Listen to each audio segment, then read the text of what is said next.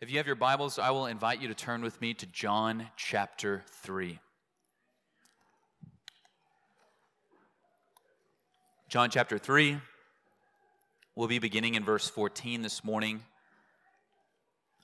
That's page 943 of the Pew Bibles. And if you don't have a good Bible, that is our gift to you this morning. We would encourage you to take that home to continue reading with it, reading in it, um, in the book of John, even. John chapter 3, beginning in verse 14. Our family loves Coyote Peterson. Does anybody know who Coyote Peterson is? Great. Well, now you'll be clinging to my words, I guess. he has a YouTube channel called Brave Wilderness. Coyote is a wildlife expert, he's a conservationist, he's massively popular. Okay, his YouTube channel, it's the most subscribed and watched animal show or channel. Like, he's getting more watches than Nat Geo or um, Discovery. He's kind of like Steve Irwin, but if Irwin were like a millennial YouTuber, you know? So he's not just gonna tell you about bullet ants, he's gonna let them crawl over his arm and bite him just to, to teach you about it. He's not just gonna tell you about the tarantula hawk, which is this huge wasp that kills uh, tarantulas. He's gonna let it actually sting him. Okay, so you're learning, it's engaging. Our kids' favorite episodes feature reptiles, and especially snakes. In one episode, Coyote goes to a serpentarium in Florida. A serpentarium, that's where they worship snakes. No, just kidding. it sounds like it. It's a refuge for snakes. And this one in particular houses thousands of snakes. Okay, thousands, I think they said something like 5,000 snakes, including dozens of the deadliest snakes in the world. And part of what they're doing there at the Serpentarium is it's also a venom laboratory. This is why coyotes visiting it. On average, they milk 50 to 100 snakes a day. Okay, this isn't the milk you drink. This is they're extracting their venom so they can produce anti-venom from the antibodies in uh, the snake's venom. So while Coyote is there, he helps milk an eastern diamondback uh, rattlesnake. This gives you a sense for just how dangerous these snakes are. Again, they have tons of snakes in this room. They're just like sitting in these tubs on shelves. They're like not locked up or anything. They open it up. They pull out this eastern diamondback. They throw it on the table. It's a huge snake. I mean, it's huge. It's immediately in a defensive position. It coils up. It's it's following coyote. You know, this thing's probably got a few foot of reach that it can get on one of his bites. So they pin it down by the head. They grab it right behind the head. It takes two of them because it's so strong to basically manage the body. This thing is ready to strike. They bring it up to a cup. I mean, it's going to bite whatever's in front of it. So they bring it up to a cup. It latches onto it, and there's just this explosion of venom. I mean, tons of venom.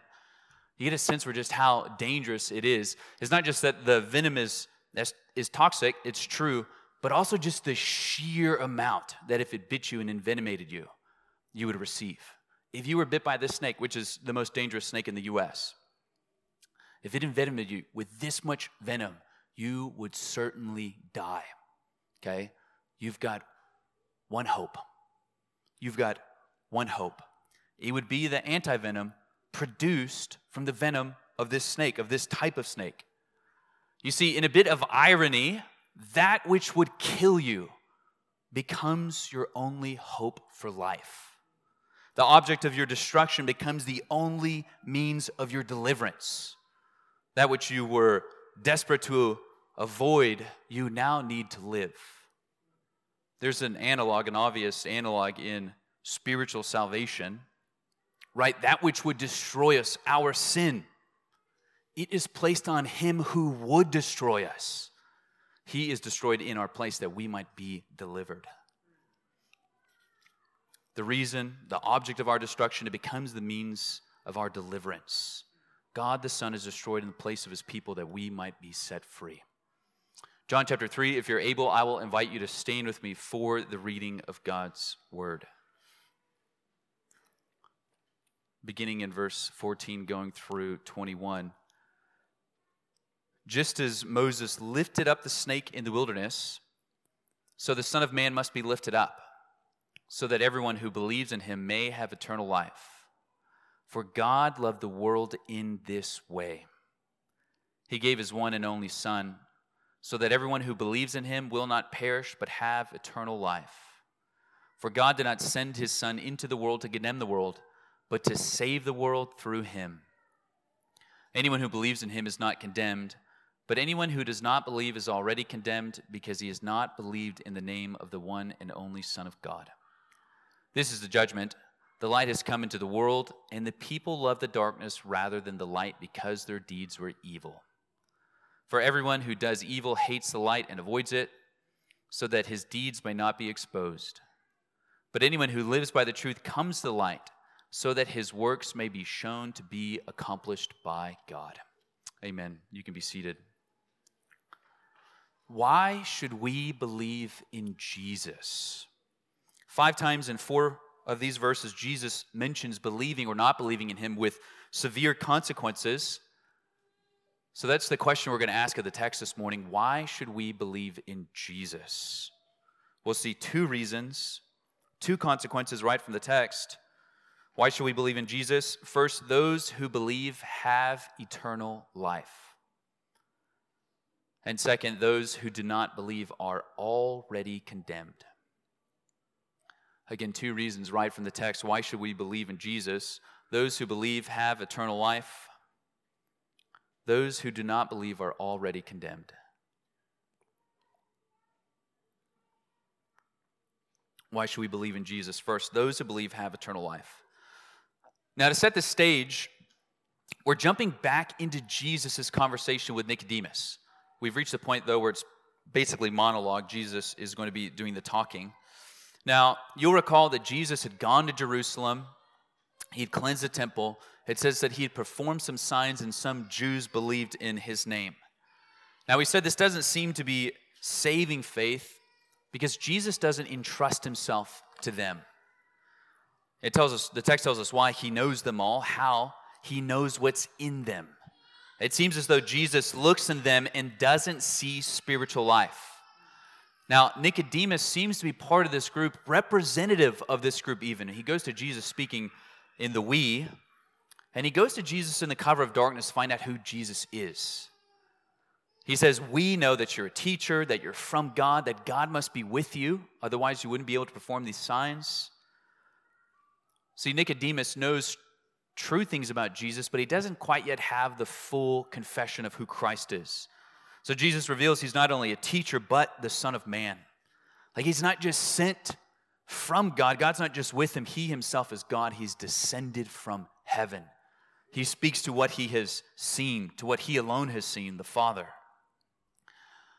Okay, Nicodemus goes to learn about Christ. He also learns something about humanity. Jesus explains to him that we are actually born of the flesh, which means we're flesh. We are turned in ourselves and away from God. Nicodemus can't actually come to know who Christ is unless he is born again by the Spirit. Right? It doesn't matter how religious we think we are, what family we're born into, our ethnicity, we are born with a condition that is fatal. You could say we are dead or we are dead men and women walking. We need new life, and it comes from the Spirit of God. Okay, Jesus is going to pick up on this idea of our deadness and our need. Verse 14 Just as Moses lifted up the snake in the wilderness, so the Son of Man must be lifted up so Jesus is going to illustrate the human condition that we're dead and we're dying, that we need life. And he does so by referencing what would have, what would have been a well known story in Israel's history from Numbers chapter 21. We read this, of course, in our responsive scripture reading. To kind of explain what's happening there, because it might sound extreme, the Lord, of course, has brought Israel up out of the house of slavery in Egypt to serve him in his good house. One thing that Israel does constantly along the way is grumble against God. Think about it God brings them up through his outstretched right arm, through a series of signs, which culminate really in the splitting of the Red Sea. Israel moves through it. It is an act of judgment, destruction on Pharaoh's army. That's Exodus 14. Exodus 15, they sing about God's provision. Then, like five verses later, they grumble against God because they are thirsty. Chapter 16, the next chapter, the people grumble again because of their hunger. They said they would have rather have stayed in Egypt. They said we had all the pots of meat and bread we could eat, where they were slaves, where Pharaoh tried to wipe out an entire generation of baby boys. In their complaining against God, they are saying they would rather have Pharaoh as their king. Right? They complain time and time again in the book of Exodus. They do so again in Deuteronomy, Deuteronomy chapter 1. They do so time and again in Numbers. You see, they're in their complaints, what they're telling God is they think they would be better off without Him. These are the actions of those who are spiritually dead, and God is going to judge them. Their physical condition is about to match. As an act of judgment for Israel's sin, God sends the poisonous snakes into the camp. They bite the people. Those who are bitten eventually die. But then God, in an act of mercy, provides a means of salvation. Moses makes this bronze serpent. He lifts it up so that everyone who, all they have to do is look upon it and they recover. You see, that which would destroy them becomes the means of their salvation, the only means of their salvation. The serpent then is simultaneously an image of their sin, the judgment they deserve, and God's merciful provision. All they had to do was look upon it. See, Jesus is picking up and explaining to Nicodemus and to all of us that we have been mortally wounded by sin. We are, apart from God's gracious gift of life, dead men and women walking. But God Himself has provided a remedy. He has provided a means of life. Listen to verse 14 again. Just as Moses lifted up the snake in the wilderness, so the Son of Man must be lifted up, so that everyone who believes in him may have eternal life. Now, the snake was mounted to a pole, it was lifted up, that is, it was made visible. It was easy so that Israel could see. Likewise, the Son of Man must be Jesus says, lifted up, that is made visible so we could look upon him and believe and have eternal life. Now, what does it mean to be lifted up? Where does it happen? Jesus is likely adding another layer to Numbers 21. It seems to be a reference to Isaiah chapter 52, verse 13, which is the opening line of the fourth and final servant song of Isaiah, right? The one that would captures Isaiah 53 about the suffering of the servant. This is Isaiah 52, verse 13. See, my servant will be successful. He will be raised and lifted up and greatly exalted. Verse 13 speaks of the servants, the Lord's servant, of his exaltation, of his glorification. The next verse, and going into verse 13, it immediately turns to his brutal disfiguration, his rejection, his suffering, his being crushed by the Lord, him being a guilt offering, right? And it's because of this that he justifies the many. And it's because of this that God exalts him. He lifts him up. The servant becomes the conqueror and he shares his spoils with those he has come to save. He is raised up. That is, he is exalted. Now, in the book of John, the humiliation and the exaltation of the Son are united, and it is the cross. The cross is paradoxically the place of Jesus' glorification. It is there that the Son is lifted up. It is there that we look upon him and realize who he is, that he was sent of the Father. It is there he manifests his glory as the one and only Son of the Father, and it's because of his work there that he is subsequently glorified. You see, the cross is a place of revelation and salvation, of humiliation and exaltation. It's there we look and see who he is that we might believe in him. Jesus uses this language elsewhere of him being raised up, John 8 28. So Jesus said to them, When you lift up the Son of Man, then you will know that I am he, and that I do nothing on my own, but just as the Father taught me, I say these things. He's lifted up, it reveals who he is. Again, John 12, 32, Jesus says, As for me, if I am lifted up from the earth, I will draw all people to myself. Then John adds, He said this to indicate what kind of death he was about to die. The cross's revelation reveals who the Son is.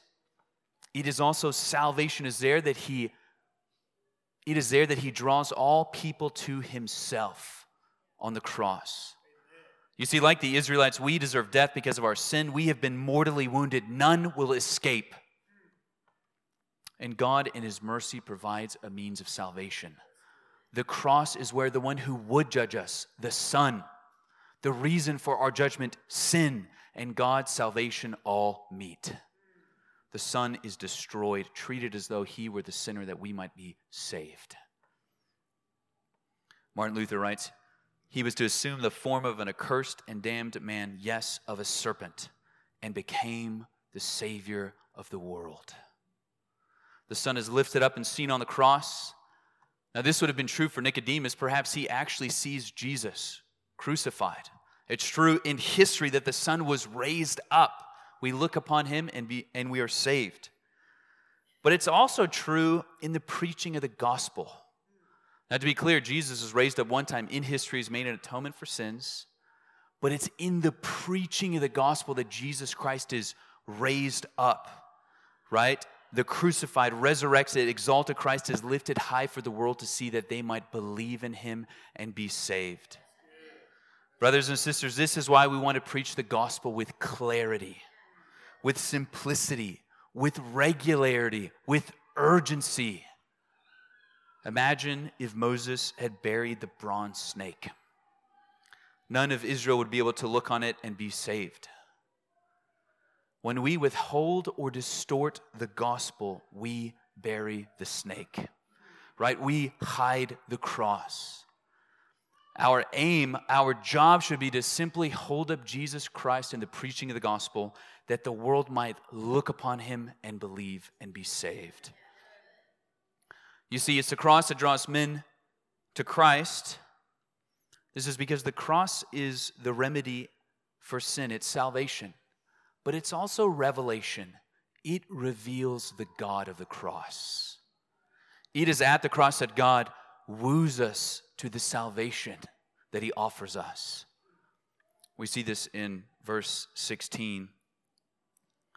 For God loved the world in this way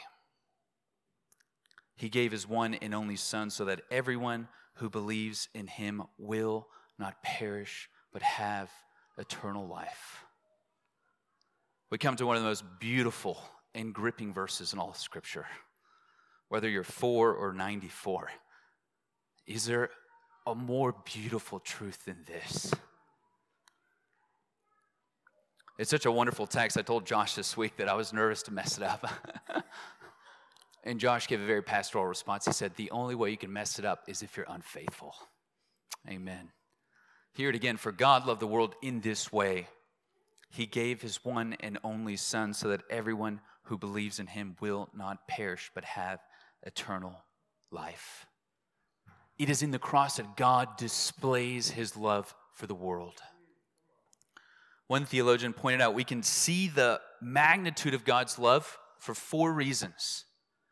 Okay, the subject of love, that is the one who is loving, the object of love, and their condition, who God is loving, the gift of love, which is Christ, the outcome of love, which is eternal life. To this, we would add one more the reception of love, how it is that we receive it. Okay, we can think about how immense God's love is toward us because who is loving who, what he's giving, what it produces, and how we receive it. Who's doing the loving? It is God. The one whom John in 1 John 4 describes as love itself.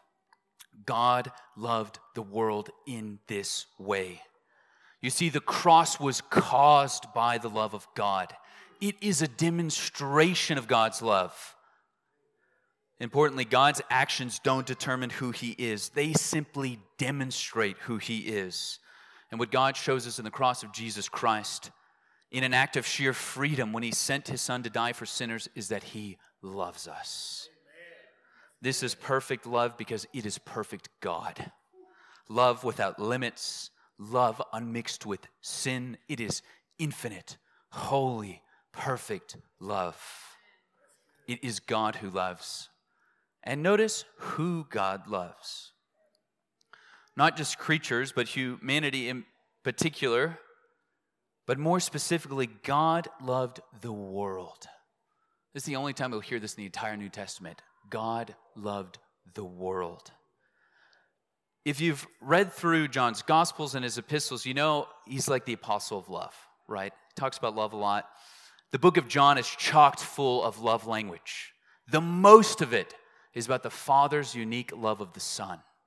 We see a lot about the Son's love of the Father, of the Son's love for his people, of God's love for the people as well. But most of what you're going to see is the Father's unique love for his Son.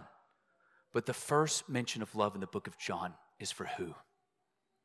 Not God loved his Son or his people. It is the most pejorative and perverted sphere possible the world.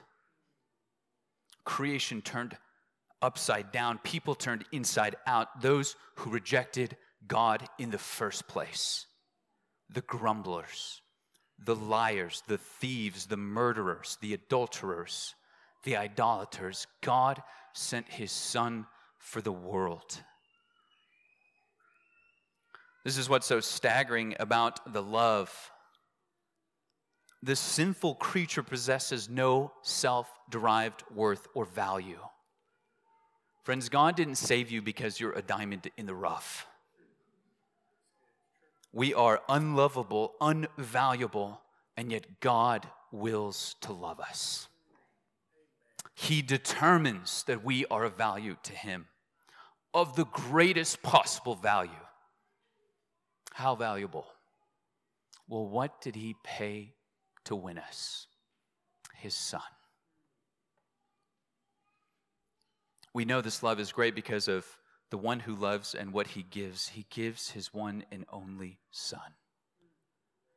Jesus, it seems, is drawing from the language of Genesis 22, where the, law, the Lord calls Abram to sacrifice his long promised and beloved son Isaac. Okay, Genesis 22, verse 2, listen to this. This is the Lord speaking to Abram. Take your son, he said your only son Isaac, whom you love. Go to the land of Moriah and offer him there as a burnt offering on one of the mountains I will tell you about. Take your son, your only son, whom you love. Notice the change in John 3:16. The sacrifice is the one and only son, but the object of love is the world. God gives him up, the one he no doubt loves, to save the world. Jesus in the book of John uses a lot of sending language. Okay, John favors it. The Father sends the Son. But here it's God gives the Son. It demonstrates just how personal this act of love is for the Father. He gave up his Son, his only Son, not a servant or an angel, right? We know it had to be God the Son, and the Father willingly gives him up. John Chrysostom, a fourth century bishop in Constantinople, writes Had he had many sons, had he had many sons and given one, this would have been a very great gift. But now he hath given his only begotten Son. Not one of many, he gives his only one. One other 13th century theologian writes he further says, only begotten, to show that God does not have a love divided among many sons, but all of it for that Son whom He gave to prove the immensity of His love. The object of the Father's eternal, infinite, unchanging, paternal love is for the Son, His only Son, and He gives Him up for the world. Brothers and sisters, what does that do to your heart? To think that God gave up his son for the world. It is, as we sang earlier, Who am I, unworthy one, that you would give your only son? You see, the Father must love the Son. It is who God is, it is necessary and natural, but God chooses to love us he demonstrates to the most remarkable of ways in sovereign love and freedom. He gives up his son for us, the unworthy ones. Brothers and sisters, I wonder if you are prone to doubt that God loves you. Perhaps you look at the unfavorable circumstances in your life and you question God's goodness. I would encourage you this morning to cling to John 3:16. God loved the world. How do we know? He gave his one and only, his unique, his eternally begotten son, not for perfect people, but for perverse people. Not for the righteous, but for the rebels. He gave him up for us. Paul writes similarly in Romans chapter 5 verse 8, but God proves his own love for us in that while we were still sinners, Christ died for us. The cross is intended to dispel all doubts that we might have about God's love for his people. Calvin writes, Men are not easily convinced that God loves them. Men are not easily convinced that God loves them. And so, to remove all doubt, he has expressly stated that we are so very dear to God that for our sakes he did not even spare his only begotten Son. From the garden on, Satan has loved to cast doubt in our minds about God's love for his people. No doubt he uses sin towards this end. That if there was one thing that would stop God's heart for us, you would think it would be sin. On the contrary, with absolute clarity, God demonstrates not just that he lo- loves us, but how he loves us. He sent his son for sinners to die on their behalf. How much does God love us? How much does he value us? How much does he treasure us? Enough that he would give up his only begotten son. If you are doubting the love of God today, look to where Christ is lifted up, to where he drew you to himself, the cross. It ought to dispel all doubts of God's love. There, God speaks with absolute clarity that he loves us. He loves us. The God of love, the object of love, the gift of love, and now consider the product of this love. Verse 16 again For God loved the world in this way he gave his one and only Son, so that everyone who believes in him will not perish but have eternal life. Eternal life. Negatively, we see we don't perish, we don't get what we deserve. Positively, we receive eternal life. We receive what we don't deserve mercy and grace. Eternal life, it's not just the quantity of life, it is the quality of life. What Jesus is offering is not just the extension of living, but actually coming to life for the first time. This is because eternal life is John 17, 3. It's knowing the Father and the Son whom He's sent. It is being united to life itself. Eternal life is holy communion with God. But you see, of course, we have this twofold, it's really a twofold problem that we're dying, we might say, we need life, but because we're dying because of our sin, we need a death in our place.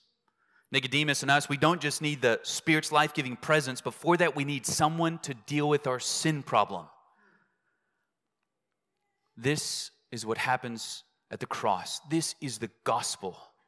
That on the cross, the Son perishes that we wouldn't. That what He accomplishes, He then applies to us by His Spirit. He gives us life eternal and spares us from eternal death. Consider God's love for the sinner. Consider the outcome of this gift and consider how we receive it. Consider the contrast between what God accomplishes and does and what we do. God sends his Son from the glories of heaven to earth, from the praises of angel, angels to the scoffings of sinful men. The Lord of the law becomes subject to it the judge of all the earth is judged on behalf of the world's sin. Properly speaking, we don't do anything. We simply receive by faith. God gives and we grasp. We don't receive it by working, not by trying, not by weeping, not by giving or praying, not by self hatred, not by penitence, we receive the gift of God's love in His Son simply by believing. We look upon Him and we believe. We thrust ourselves upon Him and His cross. We believe that He has done for us what we cannot do for ourselves. If you're not a Christian, we're so glad that you're here. We've been praying for you, even if we don't know your name. Our prayer for you this morning is that you would see that your sin actually warrants death. We pray also that you would see the love of God in Jesus Christ, that He has dealt with our problem on the cross, that He so loved the world that He sent His Son to die for us that we might live eternal. We would implore you this morning to believe in the gospel of Jesus Christ, to receive the gift that is being offered to you right now. Why should we believe in Jesus? It is those who believe who have eternal life, and we possess it now. Brothers and sisters, we will receive the fullness of it one day, but we possess life with God now. But this good news of the gospel, it also comes with a warning. We see, especially beginning it in verse 18, but we should believe in Jesus because those who believe have eternal life. We come to our second point now. We should also believe in the Son because those who don't are already condemned. Those who do not are already condemned. Looking at verse 17. For God did not send his Son into the world to condemn the world, but to save the world through him. Notice the mission of the Son. God did not send the Son to destroy the world, but to deliver it, not to condemn the world, right? but instead that he would be condemned, that we would be saved through him. He came that we wouldn't perish, but that we would live. You see, if there is to be salvation, which again is a free act of God, if there is to be salvation, God's justice demands the cross, but his love is what supplies it. God, in love, sent his son to die for us. Some of us probably grew up thinking and still fight the thought that God is really just out to get us.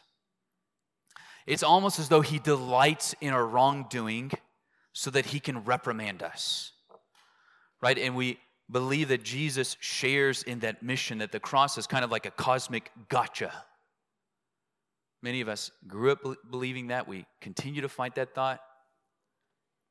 Like 15 years ago, someone made these videos. You guys probably know what I'm talking about. They took these old movies of Jesus and then they dubbed these vo- they dubbed they they dubbed like this funny voice over Jesus. Jesus be walking, sees the disciples, he tells them, "Well, all right, it's time for me to tell you everything you've done wrong since I last saw you." He says, "And don't try to hide. I'll find you because I'm Jesus." And then he calls them all out on their sin.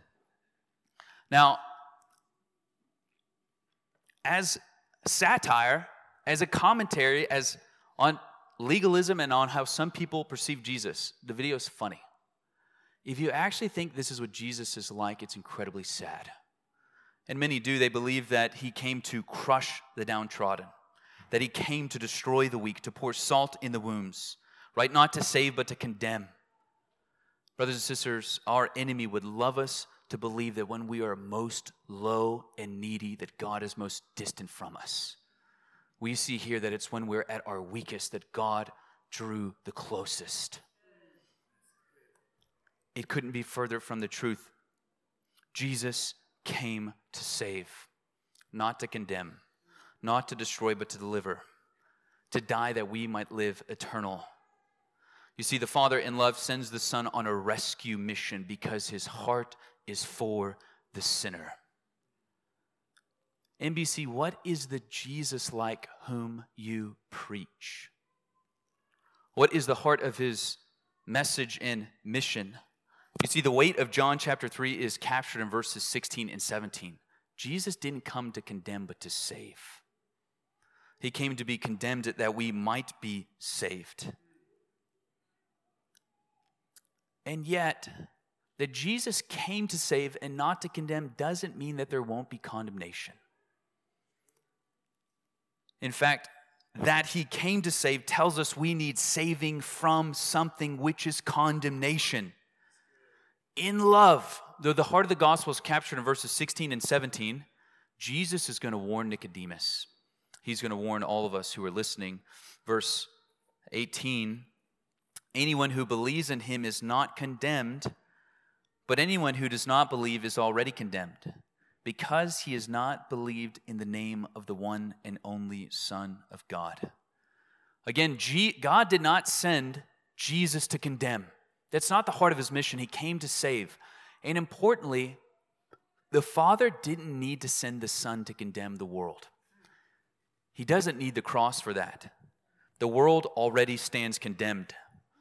Okay, you don't send a firefighter to set aflame a burning building, it's already on fire. You send them to save. None of us stands in a neutral position before God. We are born into the flesh, into death, into condemnation. We need God to act on our behalf to do for us what we cannot do for ourselves, to bring us from darkness to light, from death to life, out of condemnation into salvation. You see, God didn't send the Son to condemn. It's not the heart of his mission, and he didn't need to. The world, in its sin, in its rejection of the Creator, in its hatred of both God and man, it already stands condemned before God. God sent the Son to do for us what we could not do for ourselves. Not to condemn, but to save, but this doesn't mean that there won't be condemnation. Verse 18 again anyone who believes in him is not condemned, but anyone who does not believe is already condemned because he has not believed in the name of the one and only Son of God. Now, to be clear, Jesus is not saying, you could mis- misread this, Jesus is not saying that the only reason people will be condemned is because they reject Christ. Again, the fact that Jesus is coming demonstrates to us that we need to be saved from something. We see that clearly in verse 36. You might look down in your Bibles. The one who believes in the Son has eternal life, but the one who rejects the Son will not see life. Instead, the wrath of God remains on him. The wrath of God is God's holy and just anger, it's his response to our sin. It is already on humanity for its treason. But we see the one who believes moves from wrath to life. The one who rejects the Son, the wrath of God remains on them. They are already condemned. You see, we're born into the flesh, which means we're born guilty. Every act of our sin, every act of sin in life confirms our condemnation. And then the outright rejection of the only means of, con- of salvation solidifies our judgment. Jesus is saying here that the person who rejects the Son is already condemned. They have sealed their fate because they've rejected their only means of salvation. They have right now what awaits them forever because they've given up their only means of moving from death to life. Okay, if you were bitten by a venomous snake and we rush you to the hospital and they happen to have you know antivenom there, the doctor says, "We can, good news, we can save you. We got to apply the antivenom to you." And you say, "No, thanks." Okay, but but ma'am, this is the only means by which you can live. You will die without it. It's certain. It's just a matter of time. But we can give you the remedy. We can save your life. No thanks. I'm good. That person, they might be alive for a while, but they are already dead because they've chosen death over life. This really, what Jesus is speaking about, is the double rejection of God.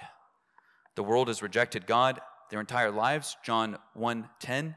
He that is Christ was in the world, and the world was created through him, and yet the world did not recognize him. But then God comes to you to save you, and you reject him again. John 1:11, he came to his own, and his own people did not receive him. And no doubt God is the judge. He will render to each what is owed to them. But in a sense, this is also a type of self condemnation because in the end, the non Christian is getting what they want life without God. They will be without excuse before God with no one to blame. The Son, the remedy, is lifted up, and in the hardness of their heart, they reject God's means and free offer of salvation. Our statement of faith puts it this way we believe that the blessings of salvation are made free to all by the gospel that it is the immediate duty of all to accept them by faith in repentance. and that nothing prevents the salvation of the greatest sinner on earth but his own inherent depravity and voluntary rejection of the gospel, which rejection invokes a more severe condemnation. To reject the gospel, it is the double rejection of God that seals one's fate. Jesus is saying they are already condemned. Brothers and sisters, we should feel the urgency to share the gospel of Jesus Christ with our non believing family and friends. Motivated by love, God sent his Son to save sinners from impending condemnation. Motivated by the same love, we should be eager to join God in his mission by sharing the good and free news of the gospel of Jesus Christ. You see, the mission of the Son is salvation. Because it requires a response from mankind, some will receive, some will reject. Because of this, the coming of God the Son becomes a type of judgment. As Jesus often speaks of himself, he's a cornerstone for some, he's a stumbling block for others. How people respond to the gospel of Jesus Christ reveals who they are right now and what they can expect for all of eternity. Jesus says they are already condemned. It becomes a type of judgment. Jesus says this outright, verse 19. This is the judgment. The light has come into the world, and people love darkness rather than the light because their deeds were evil. For everyone who does evil hates the light and avoids it, so that his deeds may not be exposed. We see here why the world not only doesn't recognize him, but why they outright rejected Christ, why they reject Christ.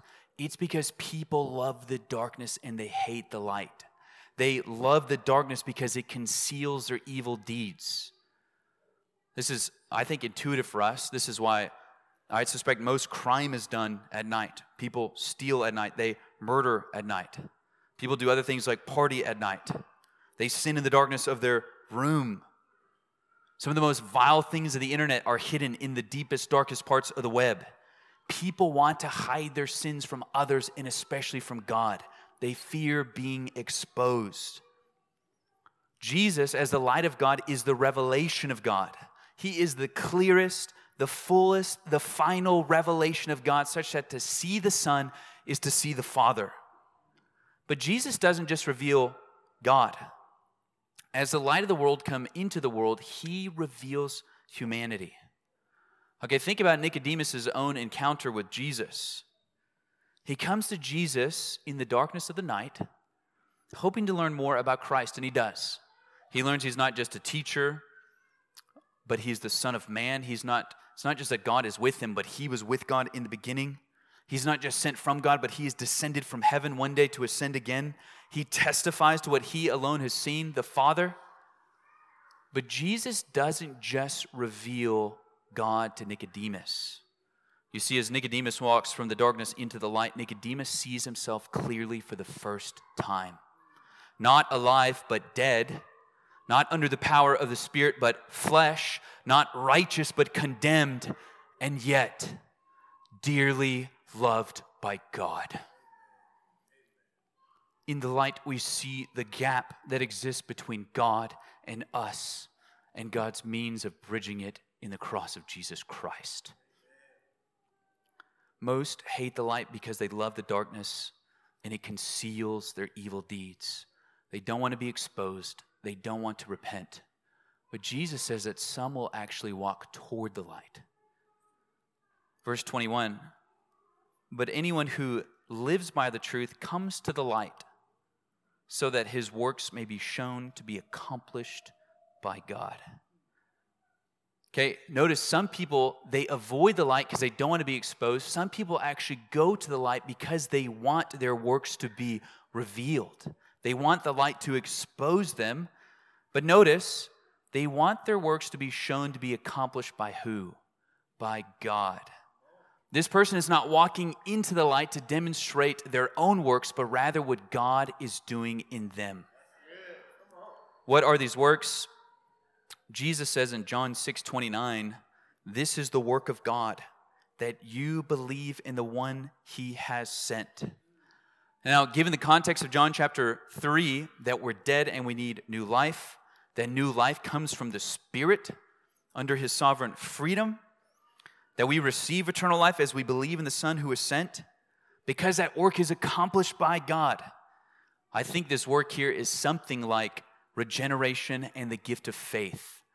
That this person is being drawn to the light to be revealed in the light demonstrates that God is at work in them. You see, coming to the light doesn't demonstrate their worthiness, it doesn't demonstrate superiority over the person who hides in the light. It demonstrates that God has done for them what they cannot do for themselves. The Spirit has breathed life, the wind has blown, and we see it by its effects.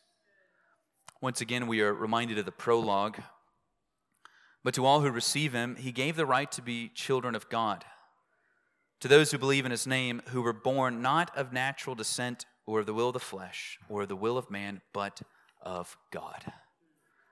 Now we know from the end of John that Nicodemus indeed will come to look upon the Son and believe. I think we're being given this picture here of him being drawn out of darkness into light. No doubt his evil works are being exposed as he's finding out he's not alive but needs life. And as painful as it is, he will delight in the overwhelming mercy of God in Christ. Rather than just seeing his sin in the light, he sees Christ and God at work in him. Newness of life, the budding of faith. The sting of sin will be extracted from Nicodemus' wounds by the Spirit. He will move from life to death. He will look upon the Son exalted on the tree and believe. Jesus is the light of the world. He reveals there on the cross not just our sin and what it deserves, but our Savior. The one who would destroy us is destroyed in our place that we might be delivered. The gospel is the light that sheds this for us. One of my favorite songs is by Josh Garrels. It's called Born Again. It's a story of Garrels' conversion by way of a metaphor. Okay, he describes in the opening lines being born into the world, into the wild, there's no place for a child. He describes having to learn to use his voice to blend in with the ghouls of night. Okay, he's born into a world of monsters, he behaves like a monster. He finds himself not different from them. He's driven, he says, like a beast. He desires blood. He's had the taste of it and he wants more and more. And yet he feels himself losing control, unraveling. Later in the song, he describes this war within him between Savior and enemy. He says they're both after his soul. He thinks that they both mean to do him harm, that they're both trying to destroy him. He gets to the point where he can't run anymore from the Lord. He says, And I can't hide no more, stumble out into the light, raise my fists up to fight. He thinks the Lord's out to destroy him. Raise my fists up to fight. Then I catch your eyes, so full of love. Lord, what have I done? I cry at your feet, wounded for me and all of the monsters of men. But here in your light, we can begin again. It's in the light that he sees his sin, that he's more of a monster than a man, but it's also in the light that he sees the love of God in the face of Jesus Christ. It's in the light that he realizes he can be born again. The Son has come not to destroy, but to deliver. He was sent in love to save the sinner. Is there better news that we will hear? God loved the world in this way. He sent his one and only Son so that everyone who believes in him will not perish but have eternal life. Here is love. Let's pray.